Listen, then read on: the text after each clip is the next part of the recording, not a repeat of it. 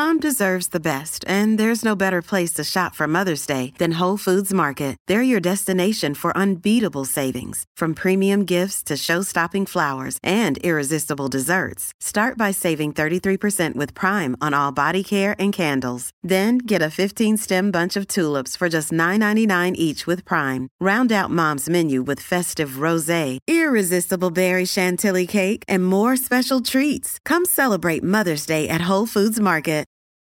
This episode is brought to you by Reese's Peanut Butter Cups. In breaking news, leading scientists worldwide are conducting experiments to determine if Reese's Peanut Butter Cups are the perfect combination of peanut butter and chocolate. However, it appears the study was inconclusive, as the scientists couldn't help but eat all the Reese's. Because when you want something sweet, you can't do better than Reese's. Find Reese's now at a store near you.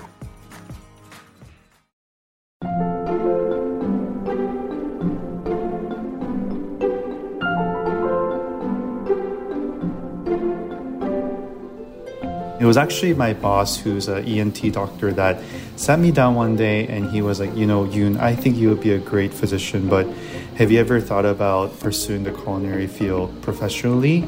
He was like, I really want you to go home and ask yourself, like, what makes you happy? What drives you? Welcome back to Working. I'm your host, Isaac Butler. And I'm your other host, Karen Han. Karen, how are things out there in lovely Los Angeles? Good. I love winter, or like, I guess, quote unquote, winter in LA because it feels like fall on the East Coast. Like, mornings and evenings are really nice. I still don't like love going out in the middle of the day, but that's because I'm I'm like a little worm. I hate being in the sun. Would you say they call you Dr. Worm? I'm not a real doctor, but I am a real worm. Amazing. And speaking of doctors, whose voice was that we heard? I'm the Segue King. Whose voice was that we heard at the top of the show? So that was Yoon Sung, who is currently the pastry chef for Hanchic as well as a practicing physician. Not to, you know, sound like a yenta, but he's a doctor and a chef. That's that's wild. Can't wait to hear about that. But in the meantime, gotta know, do our Slate Plus members get a little something extra this week? Oh, you know they do. So this week, the Slate Plus extra bit is I talked to Yoon about his experience starting his culinary journey in Baltimore and how like what was available to him at that time informed his path as a chef and how he really became interested in this field like while starting out in medical school. That sounds amazing. And our Slate Plus members, you'll have that little bit waiting for you at the end of this week's episode. And if you would like that little bit to be waiting for you at the end of this week's episode, not to mention, I don't know, full access behind the paywall, extra bonus episodes of Slow Burn and Big Mood, Little Mood, feeling secure and maybe a little bit smug in the knowledge that you have helped us do what we do right here at Working, why don't you sign up for Slate Plus today? Go to slate.com slash working plus. Thank you in advance. All right, now let's listen in to Karen Han's conversation with chef and doctor Yoon Sung.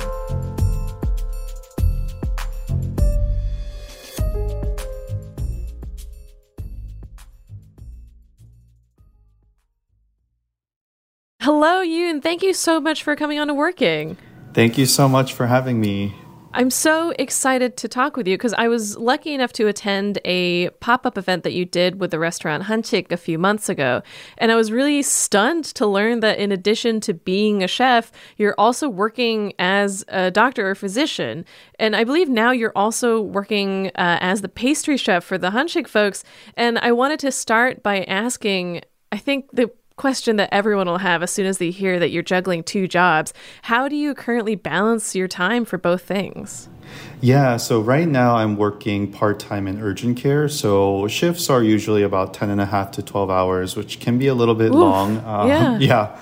So right now I'm able to kind of pick up shifts whenever I want. So I'm doing urgent care shifts a couple times a week. And then right now with the Hanchic team, we're actually also in a transition period where they're not doing dine in right now at the current brick and mortar. They're looking for a new building. And so we're doing this really exciting thing where we're doing pop ups like, you know, several times a month. So, um, yeah, I think my typical week involves, you know, working at urgent care a couple times a week and then the rest of the week sort of uh, menu planning and recipe testing and then meeting up with Justin and trying things out and then doing the pop up. So, sort of, you know, half and half right now. Mm-hmm. That's incredible. And now to backtrack a little bit, so you have these two sort of pursuits. Was there one that came first, or were they always both fields that you were interested in?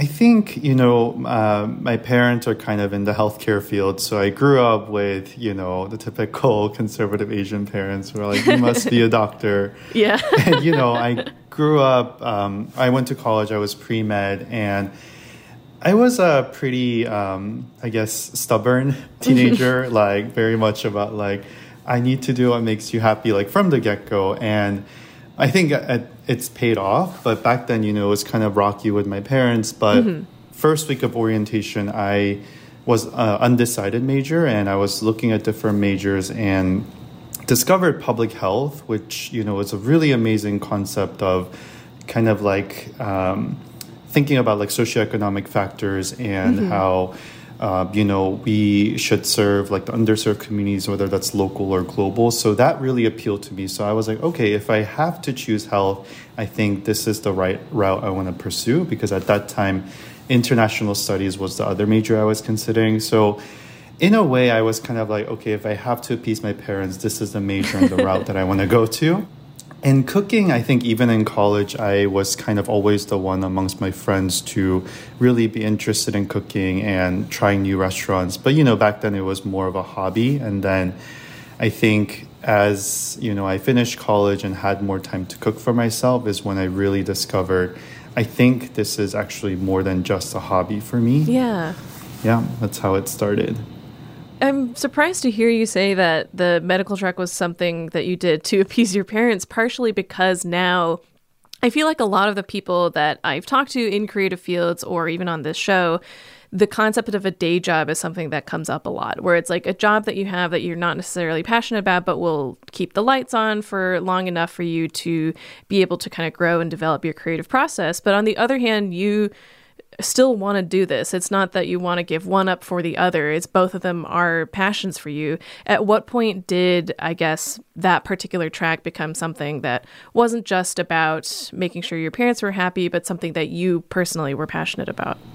Sure. Um, in college, so, you know, being a public health major, I started working at um, volunteering at a free clinic in inner city, mm-hmm. Baltimore. And it was just amazing to see. That's when I really discovered, you know, primary care and family medicine, where it's about building this like long term relationship with patients. So that's why when I was, you know, in medical school and residency, I decided I wanted to do family medicine, which you know you see patients of all ages, um, and to me, I was like, if I want to really serve underserved communities and even be involved in global health, that that is what makes me the most um, skilled in kind of yeah. all aspects. So that's kind of what I think those experiences in college sort of um, made me passionate about primary care. And then in medical school, I, you know, you go through different rotations and family medicine isn't the most prestigious um, field, I would say, especially in Asia. Like my mm-hmm. parents were like, why don't you do plastic surgery yeah. or dermatology, something higher paying? But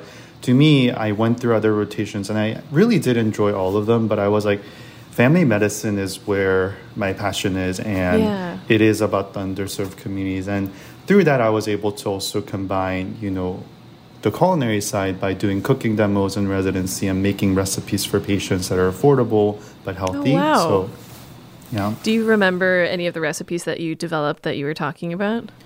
Yeah. Um, I think the challenge is, um, you know, I've lived in kind of inner city Baltimore before, and where there weren't really fresh grocery stores near me, and so, you know, if you have a dollar, it's you know, and you have to provide for a family, like who wouldn't want to just pick up a bag of chips, which offers more calories and in a mm-hmm. way can be more filling than buying an apple, for instance. So, for me, I was really passionate about developing recipes that are you know, healthy but also easy to make and cost effective. So I think oats are a really great source of you know protein and carbs that mm-hmm. are healthy uh, and fiber. So um, kind of doing like a savory take on oats so that patients yeah. are more willing to try them. So instead of like you know cinnamon, sugar, kind of like the typical oats, um, doing like sort of like a vegetable uh, cheddar butternut squash kind of oats, mm-hmm. uh, just using canned vegetables, and patients really enjoyed that. Yeah. Has there been much other crossover between the two? Because I feel like if someone told me, like, find the intersection of the Venn diagram between uh, healthcare and cooking, I wouldn't be entirely sure where to start. Yeah, and a lot of people ask me that. Um, a mm-hmm. lot of mm-hmm. people are like, what do medicine and like you know culinary have in common like how are you going to try to do both but mm-hmm. to me actually they actually have a lot in common i think you know for centuries i feel that food has been the medicine you know that mm-hmm. have sustained our ancestors for centuries and i think further to go into deeper i think at their core they're both you know industries of hospitality and service so I think it's really about the patient in front of you, the guests in front of you, and kind of being able to be of service to them. So both fields have been very gratifying to me in that sense. Mm-hmm.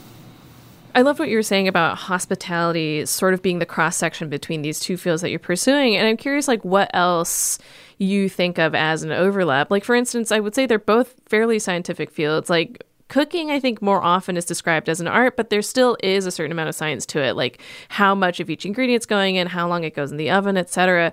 Are there any other ways in which you feel like these two fields meld in your head, or is there anything else that you think like really overlaps and ties these two fields together?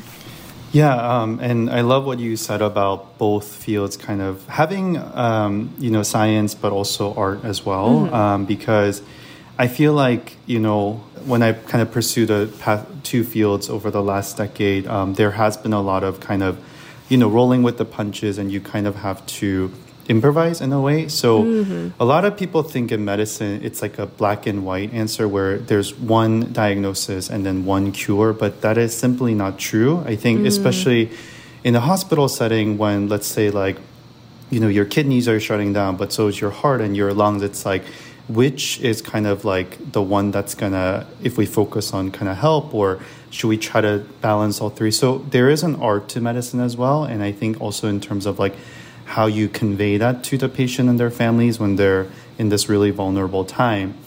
And i think similarly in um, cooking where we think we should follow this recipe to a t but i think depending on kind of like how the ingredient tastes at that time or the oven's temperature there is kind of like an improvisation or art, mm-hmm. like even when you're plating, like maybe I'll do it a little bit differently today. So I think there's a lot of really um, similarities between the two. Yeah, I wanted to talk about the way that you, I guess, experiment is not quite the right word, but experiment with Korean cuisine as well, because that was one of the things that really struck me as remarkable about the menu that you developed for the pop up with Hanchic. I wanted to ask a little bit about what kinds of things you personally like to cook and what sort of things you think about while developing recipes. Yeah, um, you know, I feel like these days, thankfully, a lot of people know about Korean barbecue, kimchi, mm-hmm. and things like that, but I believe that Korean food is so much richer and so much deeper than that. So my um, kind of challenge to myself and my type of cuisine is, I guess, how can I make more traditional ingredients more approachable and um, appealing to the average American? So mm-hmm. um, things like doenjang or a soybean paste that you know a lot of people are familiar with miso, but doenjang is a little bit funkier and more assertive mm-hmm. in taste or like perilla, which is similar to shiso. And so, how can I take those ingredients and really, um, you know, make them more contemporary? And so, for the pop up, uh, perilla is one of my favorite ingredients. So I was like, let's do an ice cream with that, and I, you yeah. know, paired it with a brown butter cake and. You know, perilla is in the mint and um, basil uh, family, so I was like, I think strawberry can be kind of like a bridge to tie like the cake and the ice cream together. Mm-hmm. So, sort of like that, I try to think about flavors that would go together in a traditional sense and try to put a Korean spin on it. What was your personal journey with Korean cuisine as well? I did you grow up eating a lot of it, or was it something that you kind of discovered more as you were growing up, or? Yeah, um, so my mom is actually a really great cook, but she mm-hmm. never really taught me any cooking because I think she has a traditional sense of like you know men shouldn't cook kind of thing. So even though when I was younger, I would want to like I would always peer over her shoulder, be like, "Oh, what are you making? How do you make Yeah. that?" She would always like be like, "Oh, just go play with your toys." Um, but so I think that's when I really discovered like good Korean food and good Korean flavors growing up. And um, the restaurant I worked at before was more of a farm to table um, New American restaurant. So Yeah. we would have some Asian dishes, but not too much Korean food. But you know, that's when I kind of learned techniques and you know, being farm to table, like incorporating more fresh vegetables and. Um, but at home, I would always usually cook Korean food or kind of um, Korean fusion, quote unquote, dishes. And that's sort of how I developed my style, I guess, of um, a lot of Asian food. I think sometimes can be heavy, especially fusion, but I like to kind of balance it out.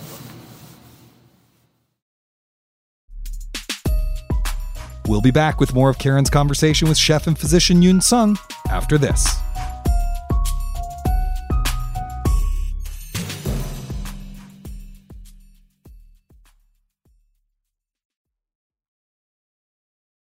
Hey, listeners, Isaac Butler here. I want to ask you for two things really, really quick. The first is if you do not subscribe to this show already and you're enjoying what you're hearing, please go ahead and hit subscribe. And if there's some way in your podcast app to rate us, to like us, to recommend us to other people, to star us, whatever it is, uh, why don't you go ahead and do that? Also, you know what? We really love listener emails. We really love listener voicemails. We would really love to hear from you. If there's a particular creative struggle you'd like to hear us tackle, let us know. If there's a recent success or triumph you've had that you want to share with us and our listeners, let us know. If there's a guest or kind of guest you'd like to have, let us know at working at slate.com or even better, call us and leave a listener voicemail at 304 933 WORK. Okay, now back to Karen's conversation with Yoon Sung. As you've sort of kept balancing these two different career paths, I'm curious if there was ever a point where you thought you might have to choose one or the other, and if there was, how you decided that you could keep going with both. Yeah, so um, it's interesting actually because so I moved to LA just about six months ago, and I moved to LA from the Bay Area to open a restaurant. Um, I did a Kickstarter this past year. Thankfully, I was able to hit the goal, but in my mind, I was kind of like, if I open the restaurant, I'm gonna have to leave medicine for the first at least year or two while uh, I'm the one being in the kitchen full time. And, you know, I was like, I should start by doing pop ups. And in the meantime, um, you know, I was lucky to be able to find this part time um, urgent care position. And then now, as of a couple of weeks ago, the model has changed where I had this fixed goal, but then I met this really great group of people at Hanchic um, and in hospitality group that you know have been really supportive of me. Like even my first pop up, I did it with them, and they were like, you know, when we were starting out, we had so many people who really helped us out, and so we want to be able to uplift others in the industry, and we want to help you as well. And it went really well, and so this opportunity came where we both mutually really liked working with each other and they kind of have a similar philosophy on Korean food. So, I mean, it was so different from the goal that I imagined before, but I was like, is it crazy to actually just join this team who is clearly very talented, passionate, hardworking? And um, so I think, you know, I think everything happens for a reason. And so this opportunity came. And so now I'm having this hybrid model where they're willing to work with me, um, both the Yeah. healthcare side and culinary side, to support my goals and passions. So, who's to say what's going to happen down the road? And there may be a point where I may have to at least temporarily go 100% one field or the, or the other, but I would like to keep up with both if that means being super part time in one of them. And I, I wanted to ask about your ambition to open a restaurant as well. Can you tell me a little bit about when you started thinking about opening up your own place and coming to the central philosophy that you wanted to have behind your restaurant? You know, I think it's every um, everyone in the field and every chef's dream to have their own concept and have their own dream. You know, um, actually, I guess I should mention uh, the reason I was able to have the courage to even um, enter the field is because, you know, when I started cooking, um, I was doing clinical research and I would bring stuff into the office for people to try out. And it was actually my boss, who's an ENT doctor, that sat me down one day and he was like, You know, Yoon, I think you would be a great physician, but have you ever thought about pursuing the culinary field professionally? Um, he's mm-hmm. eaten at a lot of restaurants and he was like, you know, I um, was always on this path uh, since high school with horse blinders on. I was always pre med. And second yeah. year of residency, I realized this is not what I want to do with my life, but it was too mm. late. So he was like, I really want you to go home and ask yourself, like, what makes you happy? What drives you? And wow. Yeah. And so I really owe him a lot. I think if he hadn't challenged me, I never would have really dug into that part of me to ask myself those challenging questions. Mm-hmm. So, then I was applying to medical school and I applied for a job uh, at my favorite restaurant, Woodberry Kitchen in Baltimore. Um, and the chef uh, emailed me back and he sat me down for an interview and he was like, I know you don't have formal training, but mm-hmm. I've seen your work and you seem like you have a lot of talent and passion. So mm-hmm. we'll have you come in for a skills assessment interview. So it was an open kitchen, um, worked Friday night, Saturday night, the busiest mm-hmm. nights. At the end of the second shift, the chef called all the cooks to the bar. He poured everyone a shot of bourbon and he was like, You and you're hired. Oh. Um, so that's, yeah, it was one of the happiest days of my life. And yeah. So working at Woodberry Kitchen is when I started to, um, like I said, like learn more about the power of, you know, really fresh seasonal local vegetables and mm-hmm. when you have quality ingredients you really don't need to do much. The ingredients speak for themselves.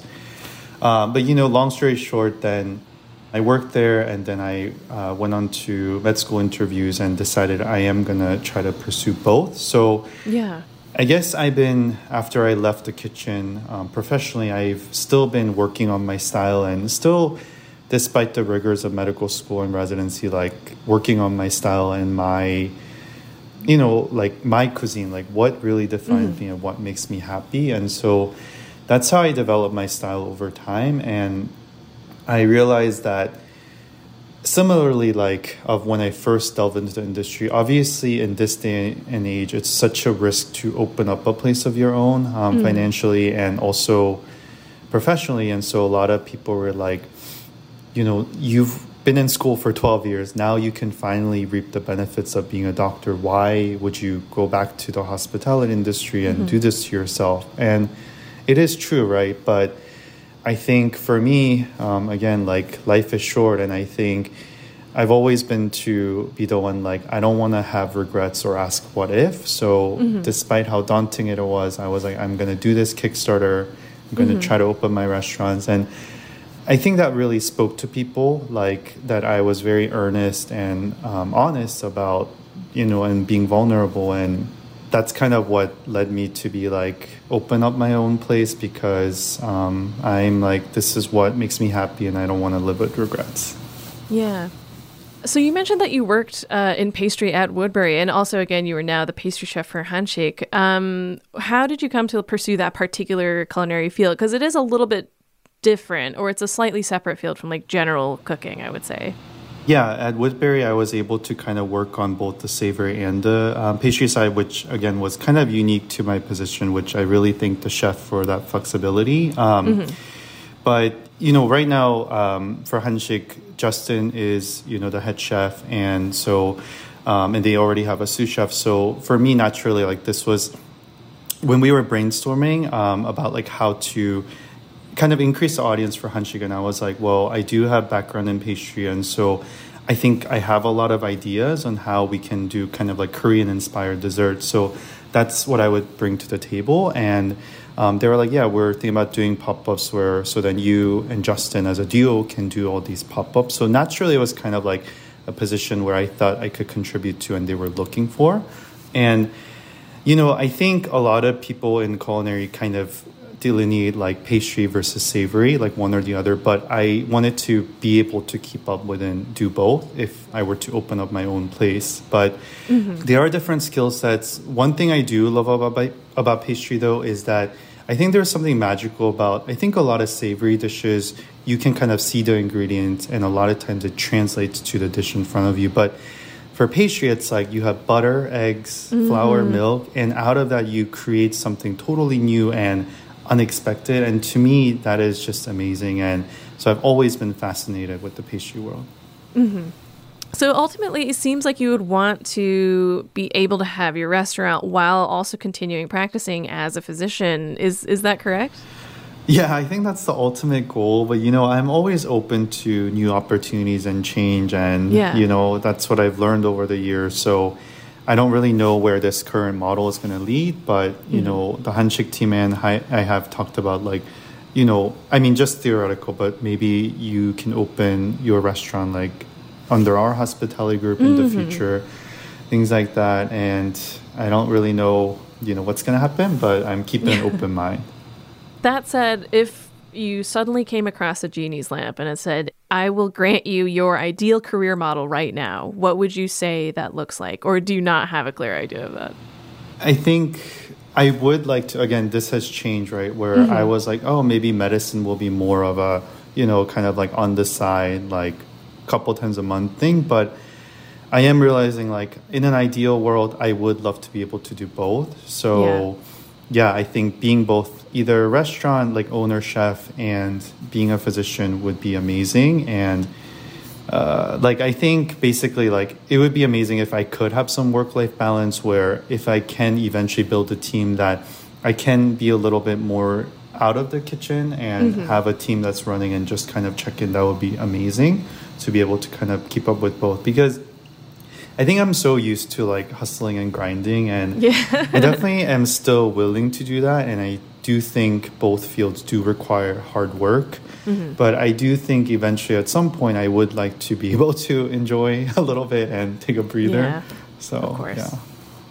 So you mentioned that you didn't have any formal training in cooking like before you plunged into the culinary world where I whereas I guess with your practice as a physician like you went through all the expected steps like went to school went to pre-med went through all this uh, training to become a physician on the other hand like on the culinary side of things like do you ever find yourself I don't know, like wishing you had a little more formal training or kind of finding that being able to do things like through experience is kind of enough.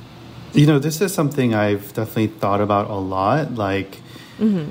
I always knew that by not having this like one-on-one like formal culinary school training, that there may be certain aspects I'm kind of a little bit lacking in. So, but you know, I think when I've kind of tried to teach myself um, over the years, um, I tried to have a systematic approach where I was like, okay, is there an ingredient or technique that I'm not as familiar with, like, and let's try to you know explore that or teach myself that. So, despite not having to do that, I kind of have put that on myself. And for sure, there's still a lot to learn too. But I have found that in the culinary field, like, I mean, I think really any field, like your strengths and your skill sets are based on the experiences you've had and, you know, um, who you've worked with. So I think in the kitchen, like, you always find that you're lacking in something, but someone else does it a certain way that's easier than what you've done. So I think as long as I keep an open mind and, you know, like, obviously like be humble but um, also um, you know be confident in that i have tried to push myself and teach myself and so i there's things that i can bring to the table too um, i think i'll continue to evolve and uh, grow stronger Thank you so, so much for coming on the show. It has been so wonderful speaking with you. Thank you so much it's uh, been an honor and thank you for coming to the pop-up again and stay tuned for more pop-ups Oh, of course. I can't wait to see what you do next. When we come back, Karen and I will talk about the balancing act of food and medicine, art as a form of service, and living a life that makes you happy. All that after this. This episode is brought to you by Progressive Insurance. Hey, listeners, whether you love true crime or comedies, celebrity interviews, news, or even motivational speakers, you call the shots on what's in your podcast queue, right? And guess what? Now you can call the shots on your auto insurance too. Enter the Name Your Price tool from Progressive. The Name Your Price tool puts you in charge of your auto insurance by working just the way it sounds. You tell Progressive how much you want to pay for car insurance. Then they'll show you a variety of coverages that fit within your budget. Giving you options. Now, that's something you'll want to press play on. It's easy to start a quote, and you'll be able to choose the best option for you fast. It's just one of the many ways you can save with Progressive Insurance. Quote today at progressive.com to try the Name Your Price tool for yourself and join over 28 million drivers who trust Progressive. Progressive Casualty Insurance Company and Affiliates. Price and coverage match limited by state law. All right, Karen, you and I are freelancers. You and I have mm-hmm. a bunch of different jobs, including this podcast, but I cannot effing imagine being an urgent care doctor and a chef. Like, what? I know. And as I mentioned, I went to a Hanchic pop up that he developed the menu for. And when he presented the meal and talked about his story, I was just totally stunned. Like, both of these professions are so time consuming and labor intensive. It is so impressive to me that he's able to balance both. Yeah, I mean, it is just rare. You know, we, we should just think about it mm-hmm. for a moment. Mm-hmm. How rare it is that when someone is faced with the kind of creative crossroad that he described in his life, they choose both and instead of either or, even though, you know, both medicine and the restaurant industry, I mean, those are jobs that normally demand the totality of your being 24 mm-hmm. 7. So, how did he make it work and what can we learn from how he did it, do you think? I think part of it has to do with what Yoon said, where fortunately both of the places that he's working for are willing to afford him a little flexibility. And that sort of comes down to luck. Like when I quit working full time at Slate, it was because I knew I needed to devote more time to my book if I ever wanted to finish it. And Slate wasn't willing at that point to offer me book leave. So I had to choose one or the other. It was, I didn't have that kind of flexibility. Um, more generally speaking, I think it's creatively possible for Yoon to do both these things because I think his mindset of wanting to cater to his community and his mindfulness about health and what goes into your body, like both of these things are things you consider in medicine and in food. So he has a healthy, I guess, or well developed attitude like towards the crossover between the two fields it's interesting to think about how those practices are bound together by the idea of service. I always find personally to think of creativity and the creative act as a gift, as a form of service to a community, as a way mm. of, you know, putting something out into the world that maybe makes it a tiny bit better. Do you think of your creative practice as a form of service? Is that a necessary prerequisite to making good art? At the very least, I think it's difficult to create art in a vacuum, which mm. I think I've said this before, but I don't think service should necessarily be the end goal. Like, you should be creating because the act of creation gives you joy and because totally. you feel passionate about what kind of story you're telling. The difficulty is finding the balance between how much you want to consider your audience as opposed to solely what you want to do with your art. Sometimes the two things, what you like and what an audience will like, will align, but sometimes they won't. And sometimes you have to choose one over the other, especially if you're not in a position where ignoring your audience is possible, whether because you're not financially secure enough and depend on the income your art generates to live or for whatever other reason. So there are a lot of factors out there, but I think like ideally you have a sort of balance between the two things, what your audience will think and what you think of what you're making, that makes you happy. Yeah, it's really interesting thinking about, you know, all the various guests we've had on here and what the norms are in the various fields about how much you're supposed to think about your audience or not or care about mm-hmm, what they mm-hmm, think or mm-hmm. not, right? Like it's like like the the food service folks we've had, it's like actually the audience is what matters. you know, it's like mm-hmm, because you're mm-hmm. making food, someone's going to eat it. What they, you know, they they you're not making like a modernist masterpiece that's going to be controversial or whatever. And and uh, yeah, so I just find I find the way we think about navigating all of those questions really really fascinating. Mm-hmm. I also loved that question his mentor asked him about what made him happy. And one thing I loved about his story about that is that that question was a challenging one to him. Yeah. Because it's hard to kind of admit this sometimes, but I agree. It is fraught and scary to ask yourself, well, what actually makes me happy? Because then you might have to go out and change your life to try to do that thing. You know, is that a yeah. question you've asked yourself? Did you find it scary to do so? How do you navigate that? Yeah, it is scary. And it's why I'm in LA right now, I would say. And it's, it, again, it's a scary question to ask yourself, especially if you aren't already in a field that you ultimately want to pursue or think will make you happy, which is not, I think, an uncommon situation to be in. And it's easier to feel discouraged and find excuses not to pursue the thing that you think will make you happy because it is ultimately a risk. And it sort of comes down to something that we've discussed a lot on this show, which is whether or not you have this like financial safety net to be able to fall back on. Like if you have a lot of wealth, then changing career paths or trying something new is not really as much of a risk to your livelihood or like life in general as it might be for someone who doesn't have that safety net and for whom quitting a secure job that doesn't necessarily make them happy would still have like a hugely detrimental effect on their life and mean that pursuing something else would be a gigantic gamble. Yeah, totally. I mean, it, the risk factors and whatever vary from person to person, right? And there yeah. are certainly people who the place where they are in their life, they can't even really ask themselves that question, you yeah, know, because yeah. they don't have space to it. Like I had a friend who worked a, and this is someone who had money, so it's not it's not uh, even about money, right? They they worked a corporate job that was very remunerative, and they were like, you know, I think my time here is running out. Like I, I don't, I'm finding the work hmm. kind of drudgery. I don't really like my manager, you know, whatever it is. It's time to move on.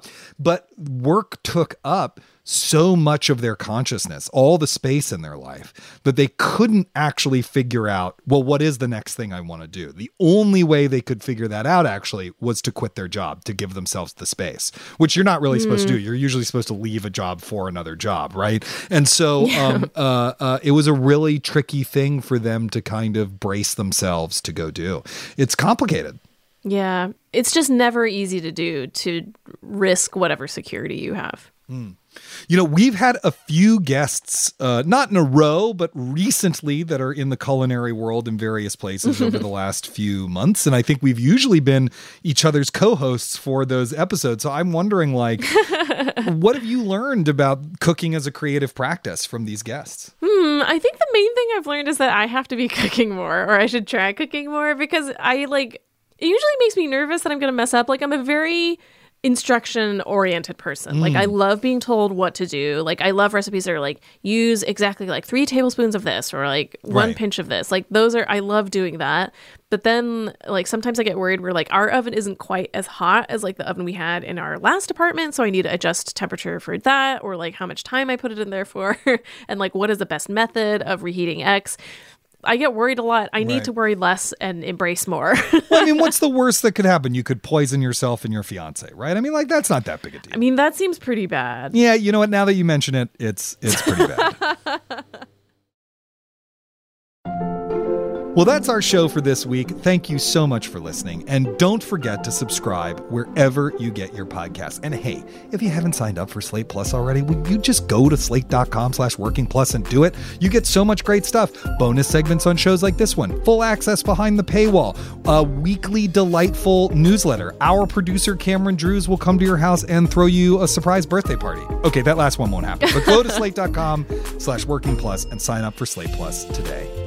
Thank you so much to our guest Yoon Sung, and as always, thank you to our scrumptious producer Cameron Drews. We'll be back next week with Isaac's conversation with novelist V.V. Ganeshananthan. Until then, get back to work.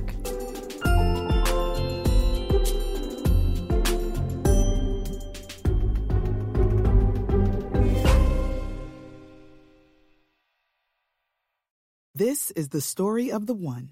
As head of maintenance at a concert hall, he knows the show must always go on. That's why he works behind the scenes, ensuring every light is working, the HVAC is humming, and his facility shines. With Grainger's supplies and solutions for every challenge he faces, plus 24 7 customer support, his venue never misses a beat. Call click grainger.com or just stop by. Grainger, for the ones who get it done.